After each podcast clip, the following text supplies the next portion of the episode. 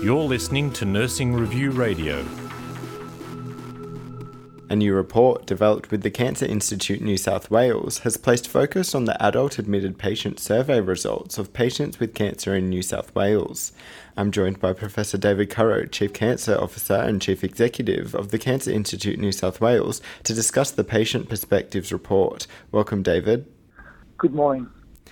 The report found that seven in ten patients said they were definitely involved in care decisions, eight in ten patients said they always had trust and confidence in doctors and nurses, and nine in ten patients said they were always treated with respect and dignity.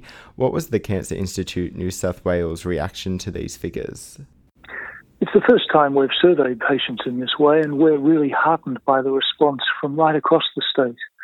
When we compare the experience of Uh, people with cancer who are admitted to hospital with uh, the rest of the system, uh, people with cancer have highlighted for us that they are getting excellent services uh, right across the state. Uh, we can have confidence that uh, we have uh, caring, committed professionals uh, providing care for these people. Uh, that's reflected very much in uh, engaging people in decision-making, in ensuring people are involved in uh, uh, those care decisions. Having confidence and trust in your clinician is such an important part of care. And for such a high proportion of people to feel that uh, is a great reflection on the care that is being provided in New South Wales today. You said the reflections of almost six thousand five hundred patients with cancer would inform efforts to improve their care. What areas for improvement were identified? As I said, this is the first time we've had an opportunity to do a survey like this, so there's a lot for us to learn. Firstly, we can see that uh, people are engaging with their health professionals in a really positive way. But as with any health system, there are things on which we can focus. Uh, we have to think about the fact that uh, two out of ten people uh, don't have trust in uh, their health professionals and understand why that is. Is it a previous experience? Uh, is it because of uh, uh, particular particular cultural uh, barriers that uh, are going to impact on that?